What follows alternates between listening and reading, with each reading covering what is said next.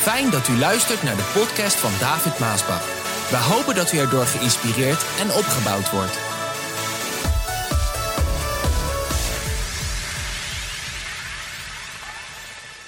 Vandaag gaan we het hebben over fall play. Fall play. Ik zal straks zeggen wat het betekent. Ik wil in ieder geval iets zeggen over helden. Een held is een dappere krijgsman of krijgsvrouw die in moed uitblinkt. Hoor je dat? Een held is een dappere krijgsman of vrouw die in moed uitblinkt. Denk aan David. Eh, ik kan heel wat voorbeelden van David kan ik aanhalen. Maar een van zijn grootste voorbeelden was natuurlijk wel David en Goliath. Hoe hij uh, daar Goliath versloeg. Niemand durfde.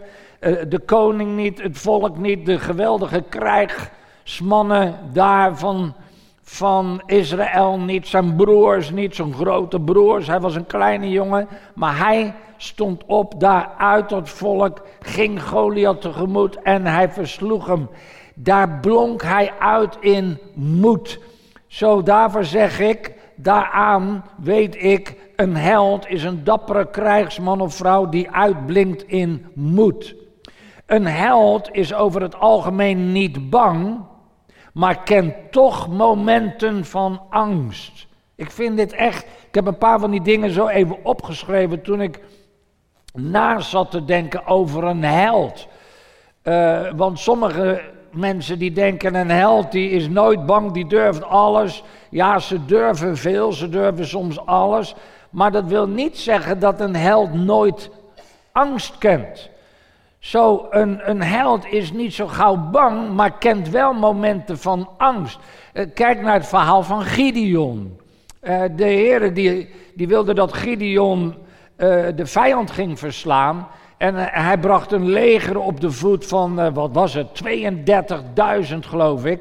Maar uiteindelijk toen de Heer klaar was met het uitzoeken met wie hij de vijand moest verslaan, toen waren er nog maar 300 tegen die enorme vijandelijke macht. En ja, toen kreeg Gideon toch ook wel even die momenten dat hij dacht, wacht even, 300 man. En dan zie je dat hij sluipt naar de vijand toe en dan hoort hij de vijand praten. Dat is iets wat God zo geregeld heeft. Dan hoort hij die vijand praten hoe bang de vijand van Gideon is en het leger. En dan krijgt hij moed om dan te doen wat hij ging doen. Een held kan vermoeid raken. Een held wordt vaak afgetekend als Superman. Maar ik zal je vertellen, ik haal nou even een paar andere dingen aan. Een held kan vermoeid raken. Kijk naar het verhaal van Nehemia. Er staat in de Bijbel dat hij was begonnen met de mensen om de muur te herbouwen, de poorten erin te zetten. Maar dan staat er ergens, na verloop van tijd, het puin was zoveel dat ze enorm uh, vermoeid raakten om uh, het werk te volbrengen wat de Heer hem gegeven had te doen. En dat kwam natuurlijk ook door al die, ja, die, uh, wat was het, Sambalat en Tobias en Gesem, al die tegenstanders die hij had. En het, het geweldige werk wat hij in die tussentijd moest doen. En toen raakte hij vermoeid. Maar de Heer gaf hem kracht en hij voltooide het. Een held kan domme fouten maken. Ja, dat kan een held ook. Denk aan Simpson, het verhaal. Het zijn allemaal van die verhalen waarin je deze dingen kan zien. Uh, als je ziet dat Simpson was een geweldige held in zijn tijd. Hij was een richter over Israël en heeft geweldige dingen gedaan.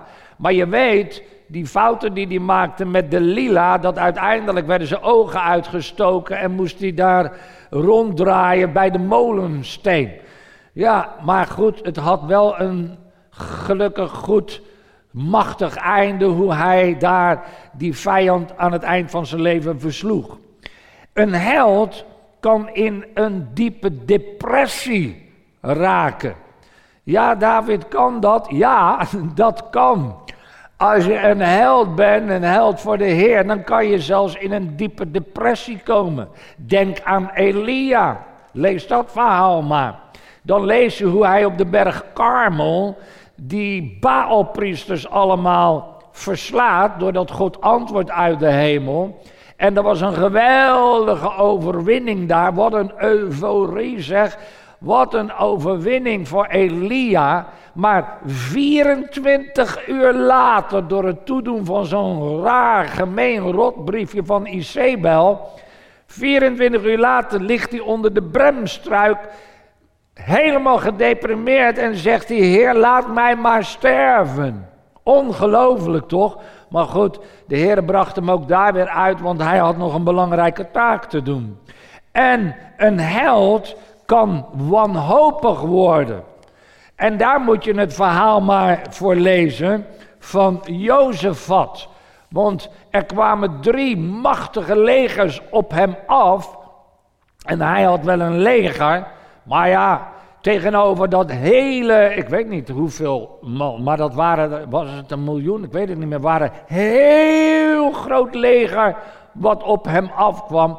En dat hij dan voor het volk gaat staan en dat hij tegen de mensen zegt: Ik weet niet meer wat, hij, wat ik moet doen.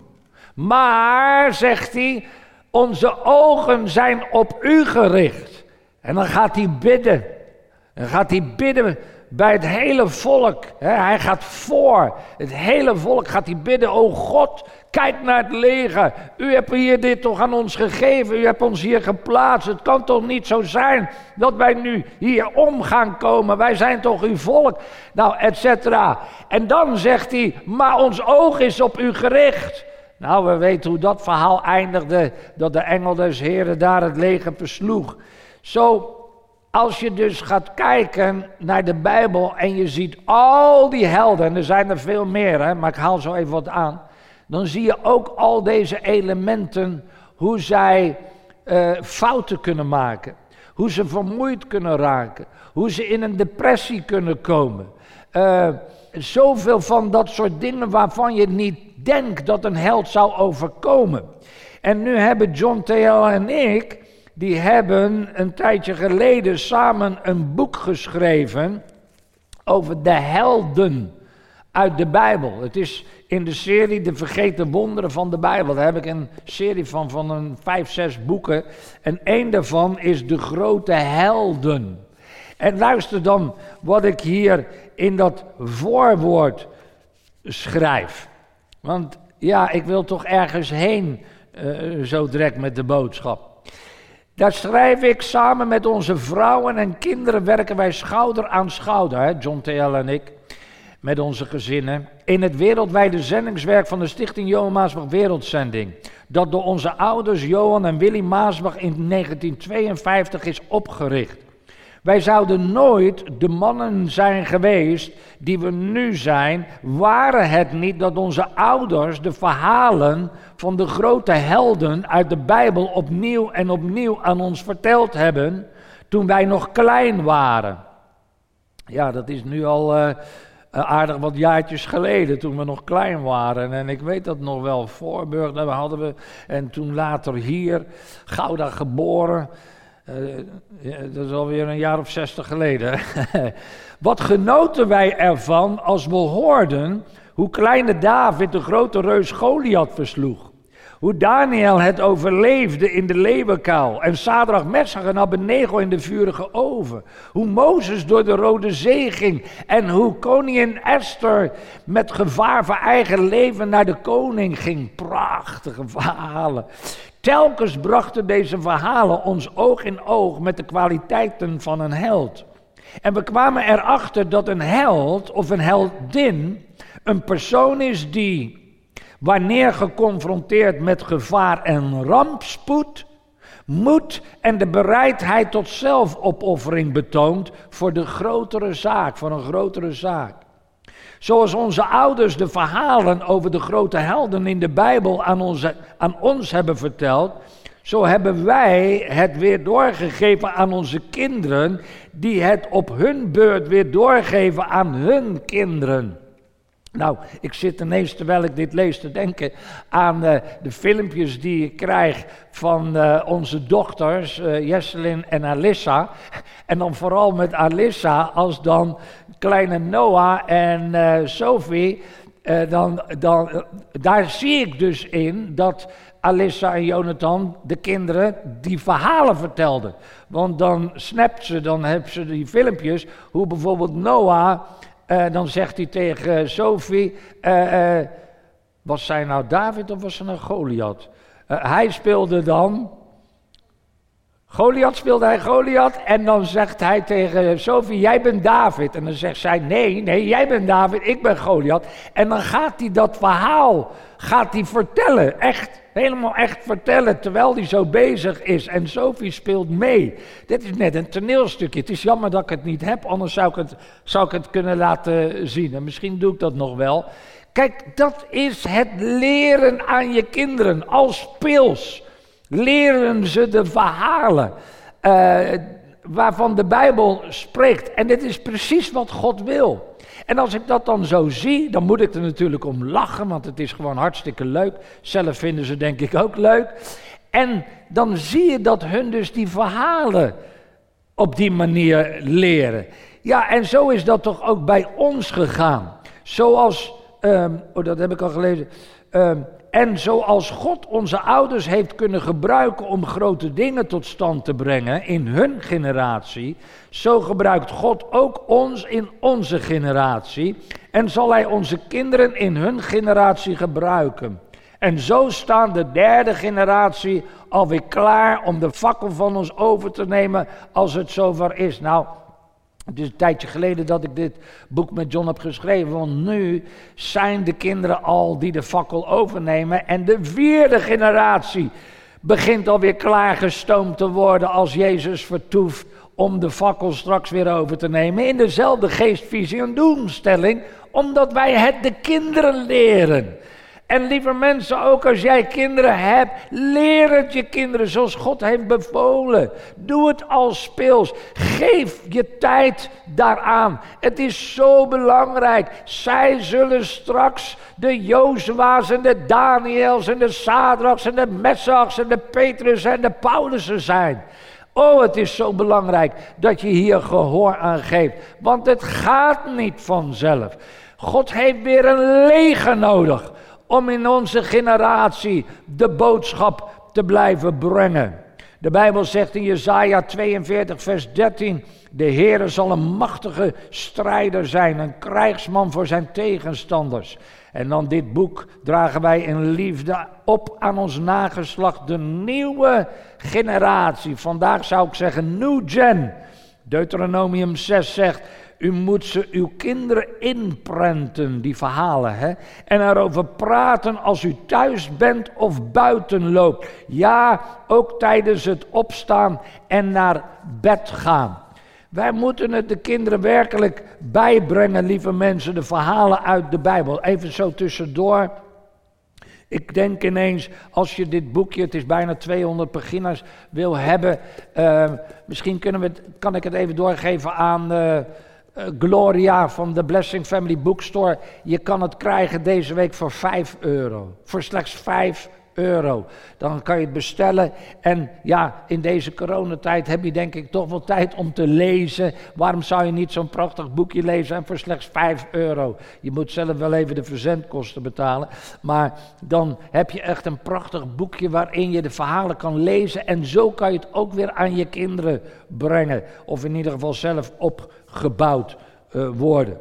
Nou, ik zat te denken voor de laatste tijd dat als ik nou het boekje opnieuw zou schrijven, dan denk ik dat ik held zou veranderen in New Gen. In, voor degenen die niet weten wat New Gen is, nou, we zullen het dan wel uitleggen, maar ik denk de meesten, in ieder geval alle Blessing members, die weten wat een New Gen is, want wij zijn New Genners.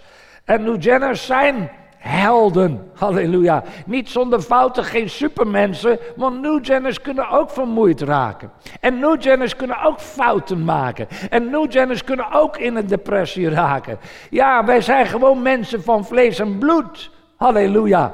Maar New Jenners zijn wel degene die uh, altijd geloof boven angst plaatsen. Dat vind ik zo mooi. En held doet dat ook. Hè? Maar ik wil held gewoon even veranderen in new Jenners. Uh, new Jenners die plaatsen geloof boven angst. Dat betekent, ja, wij, wij, wij kennen angst. Wij kennen, wij kennen vrees, angst en vrees. Dat kan ook tot ons komen. Eh, wanneer we door een hele moeilijke situatie gaan. Nou, lees mijn boek maar, Verlies nooit je geloof. Daar beschrijf ik ook in hoe ik momenten had dat angst en vrees op mij afkwam. Maar ik heb mogen leren door de verhalen uit de Bijbel om geloof boven angst te zetten. Om te geloven. En als je geloof omhoog gaat, gaat angst naar beneden. En als angst omhoog gaat, gaat je geloof naar beneden. Zo het is belangrijk dat je geloof altijd op hoog niveau zal zijn. Daarom heb je de livestream nodig. Daarom heb je het Bijbellezen nodig. Daarom heb je de gebedsmomenten nodig. Daarom heb je de Heilige Geest nodig. Oh, halleluja. En het woord van God. Nou, even kijken nog tot slot van dit boekje. Uh, ik noem even de helden die we in dit boekje beschrijven. Uh, op onze manier dan. Noach, Abraham, Mozes, Rahab, Samgar, Gideon, Jefta, Simson, Rut, David, de helden van David, Elia, Jozefat, Josia, Nehemia, Esther, Daniel, Sadrach, Messach, Abednego, Jona, Petrus en Stefanus. En er zijn natuurlijk nog veel meer helden en die hebben we dan niet direct hierin beschreven. Zo, maar deze helden wel. En daarom zou ik zeggen, lees dat, het zal je geloof opbouwen. Nou, uh, ik heb de titel genoemd Falplay, omdat ik ook hier wil komen in Daniel. Daniel 6. Kijk, Falplay, daar hebben alle helden, en laat ik vandaag ook maar dat veranderen en zeggen New Jenners, om het naar vandaag te trekken. Uh, Falplay, daar hebben alle New Jenners vandaag ook mee te maken. Falplay, dat betekent gemeen spel. Het is een mooi woord, Falplay, voor wat betekent gemeen spel. Wij als New Jenners kinderen Gods in de geest van Jozua en Calebs. Wij hebben ook te maken met gemeen spel van de duivel, van de boze en de boze machten. Oh, wat is hij gemeen, die vuile duivel zegt. Met al die duivelse machten en, en geesten. Hij is zo gemeen. Oh, hij is door en door gemeen. Ik haat hem. Oh, ik haat hem. Ik haat de duivel. Ik weet, hij haat mij, ik haat hem ook. Ja, maar broeder David, je mag toch niet haten? Ja, ja, moet ik hem lief hebben dan? Ben je gek? Ik haat hem. Ik haat wat hij doet, ik haat wat hij is. Ik haat hem van begin tot het einde. En dat is maar goed ook. En hij had mij, en ik zou zeggen, laten we het zo houden. Wij hadden vroeger een zuster, ik heb het wel eens meer gezegd. En ze zat altijd op de eerste rij, oude zuster, over de tachtig. En toen kwam ze naar de dienst, ik had ook zo'n soort boodschap gebracht. Toen kwam ze naar de dienst en zegt ze, broeder David, ik heb de oplossing op alles. Ik zeg zo, nou dat wil ik wel weten, die oplossing. Zegt. Ze zegt, nou, ik ben gaan bidden dat de duivel tot bekering komt. Dan is alles opgelost. Ik dacht, ja, hoe is het mogelijk zo'n oplossing? Maar luister lieve mensen, dat zal nooit gaan gebeuren. De duivel, Jezus zegt van hij, hij is gekomen, één ding. Slachten, stelen, vernietigen, kapot maken. Oh, hij is zo door en door gemeen en hij blijft gemeen en hij wordt nog steeds gemeen. Zo vertrouw hem niet. Zorg dat je niks met hem te maken hebt. Ga niet met hem in gesprek. Praat niet met de slang. Hang op, klik weg. Lees je Bijbel, bid elke dag. Want luister, wie in de winkel van de duivel neust, krijgt vroeg of laat met hem te maken. Dan moet je met hem gaan dealen. Maar luister even wat, wat Daniel 6 zegt. Na de dood van Belshazzar, koning was dat, hè, kwam Darius, koning Darius, de Meder, aan de macht. Hij was 62 jaar. Hij benoemde 120 gouverneurs die ieder een deel van het rijk moesten besturen. En ze waren verantwoording verschuldigd aan drie onderkoningen. Zeg maar, ja, uh, even makkelijk gezegd, hè, uh, je had dan de koning, hè, de minister-president. Dan had je de drie uh, bestuurders, zeg maar, commissaris van de koningin. En dan had je 120 burgemeesters. Op die manier bestuurde hij het land. Dat, zo werd het ingesteld. Zij moesten het land besturen. Ze waren verantwoording verschuldigd aan die drie onderkoningen, van wie Daniel er één was. Een van die drie belangrijke.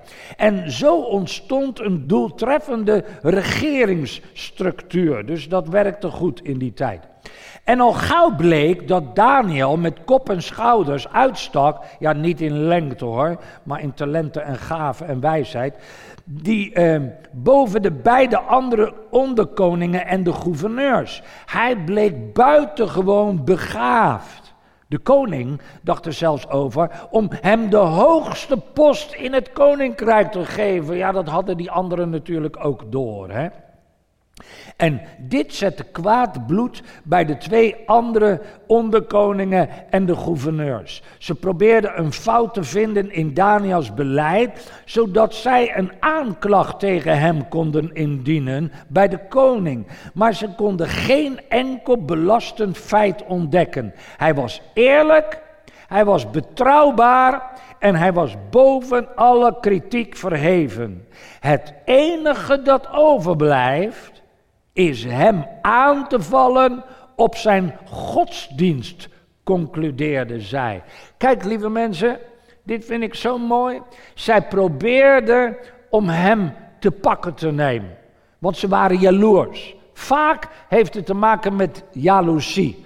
Als anderen dan eigenlijk willen hebben wat jij hebt, maar ze kunnen het niet krijgen.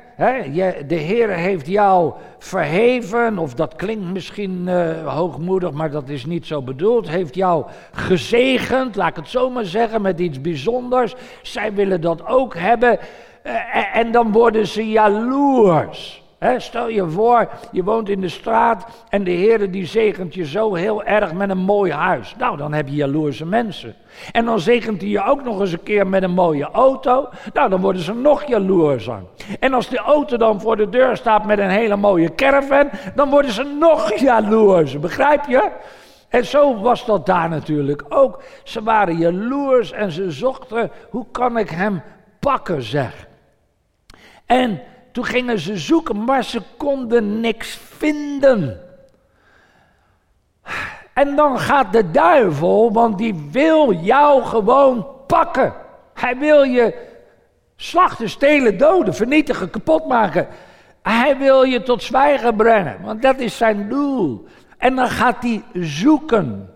En ja, als hij dan niks kan vinden, hè, want je leeft niet in overspel, hij kan je niet pakken met drugs of met alcohol of met andere vrouwen of mannen hè, of uh, hè, vloekend of weet ik veel wat.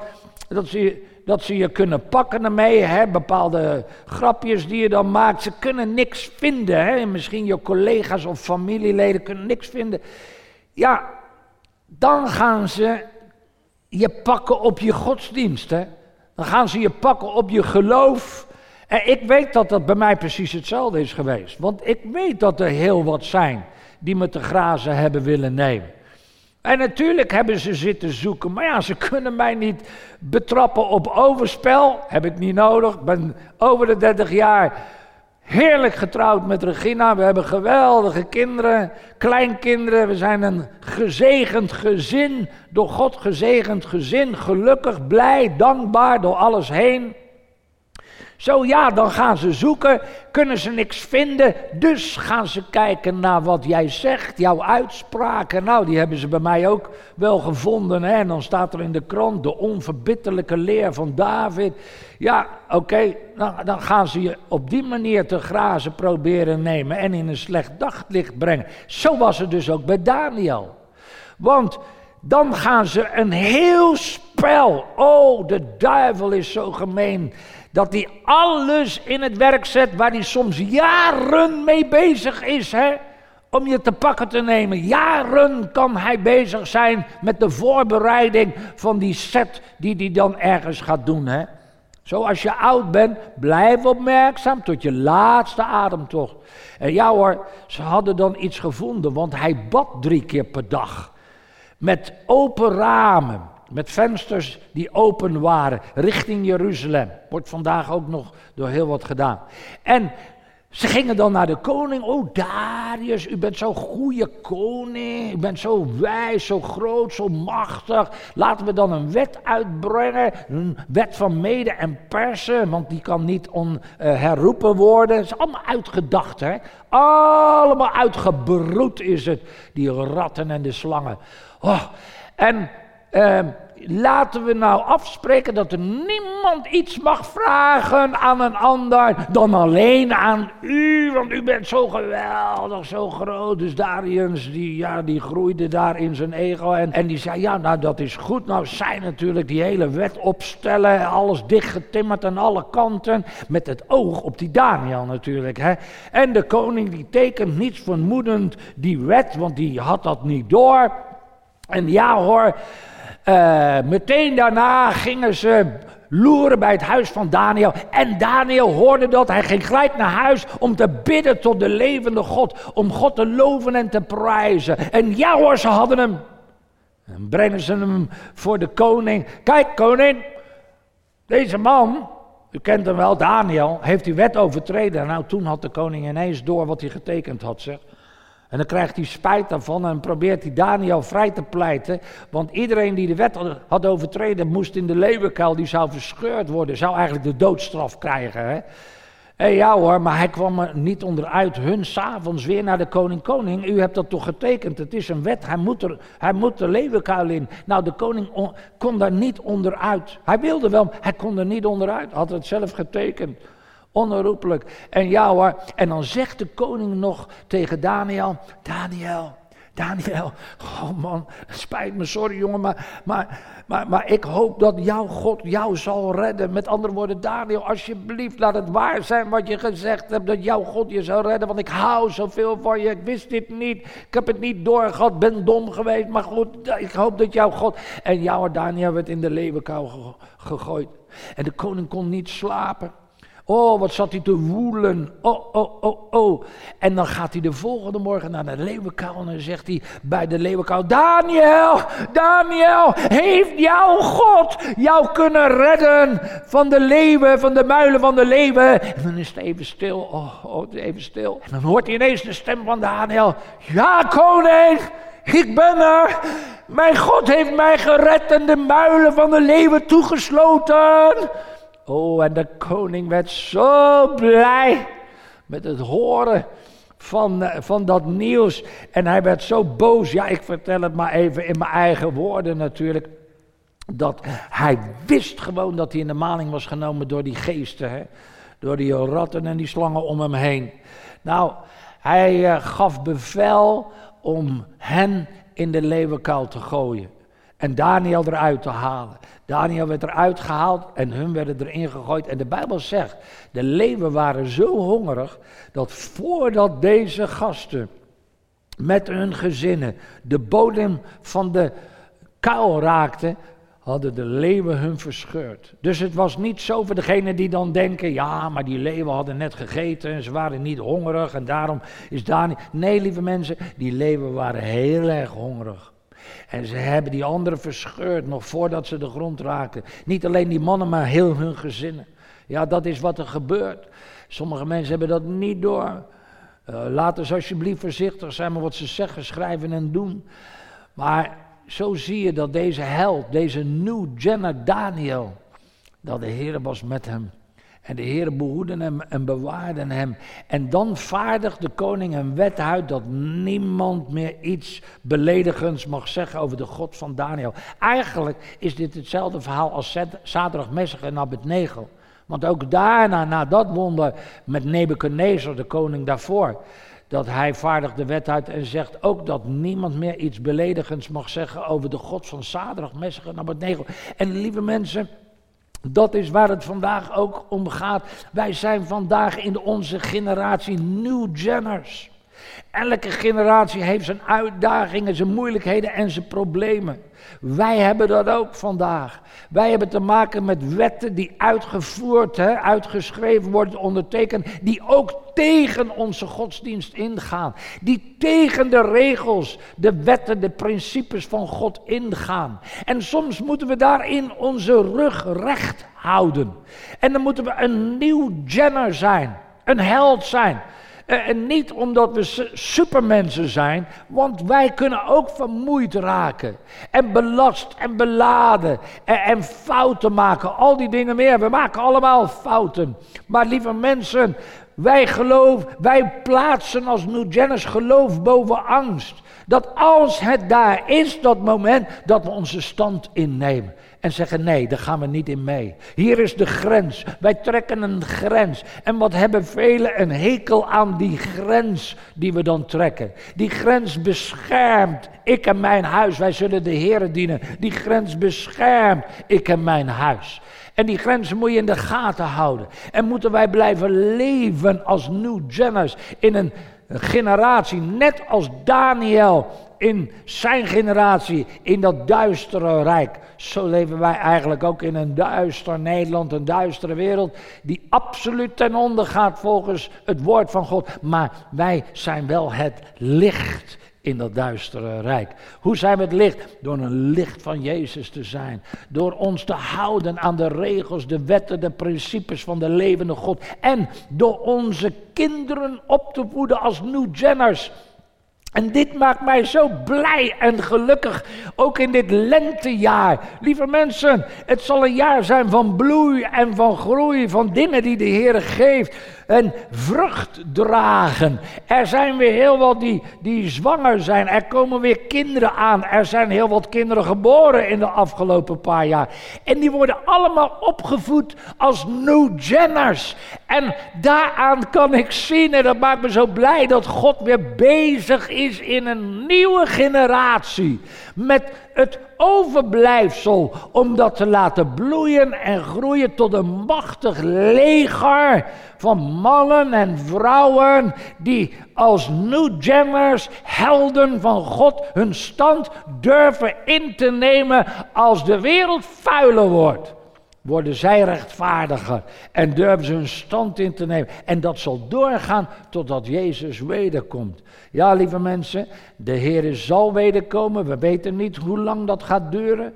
Tekenen van de tijd zijn er, maar het kan best nog een tijd duren. En dat God bezig is om weer een nieuw leger mannen en vrouwen uh, te doen opstaan in onze generatie. In de generatie van mijn kinderen, in de generatie van mijn kleinkinderen. En ze zijn vervuld met de Heilige Geest. En ze krijgen de Bijbel, de verhalen van de Bijbel wordt hun bijgebracht. Het wordt hun verteld. Ze gaan het zelf spelen. En zo zie ik gewoon dat God bezig is. En daarom is voor mij is het niet allemaal duister dat ik denk de duivel die, die heeft overal en dat de duivel verheerlijk wordt, want hij is de God van de wereld. Nee, God de Heere in de hemel is, is God over mijn leven, over mijn gezin, mijn kinderen, kleinkinderen, over de gemeente en over een hele nieuwe generatie. Die allemaal zullen opstaan als New Jenners en hun stand zullen innemen en zullen proclameren en vertellen en het woord van God levend houden in hun generatie. En dat doet mij heel erg goed, lieve mensen. Zo Laten we helden zijn, New Jenners zijn, kinderen zo opvoeden en uitzien naar de geweldige dingen die de Heer ook dit jaar in jou, in mijn leven, in ons gezin zal doen. En tot grote zegen de gemeente boven de stormen uit zal brengen. Halleluja, in Jezus' naam. Amen. Kom, laat mij nog een speciaal gebed doen vandaag. Heer, ik bid u zo op grond van uw woord dat u alle papa's en mama's zal helpen om de kinderen op te voeden. Heren, die zo door de boze worden omringd en aangevallen met de vuile dingen van de wereld. O Vader, bescherm hen. Eh, bedek hen onder uw bloed. Laat uw engelen hen omringen, heren. Bescherm hen door uw geest. Omring hen, zodat al die vuile dingen niet, niet binnen kunnen komen.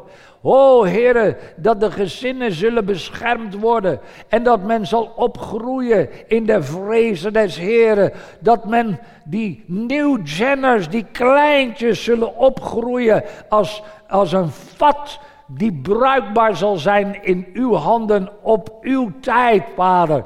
Vul ze met de kracht van uw Heilige Geest. En dat bid ik ook voor ons die wat ouder zijn. Voor de voorgangers, voor de jeugdleiders, voor de zonderschoolleiders. Alle die meewerken in de gemeente. Bescherm uw gemeente, heren. In deze stormachtige turbulentie. Breng ons er doorheen, heren. Maar niet zwak, maar sterk, halleluja. Dat we sterk in ons geloof eruit zullen komen. En dat we nog vele dingen voor u tot stand zullen brengen, Heer, waarvan de wereld zal horen dat u leeft. Ik bid dit, ik vraag dit, ik dank u ervoor dat u dit zal doen in de naam van Jezus Christus. Alles door genade. Amen.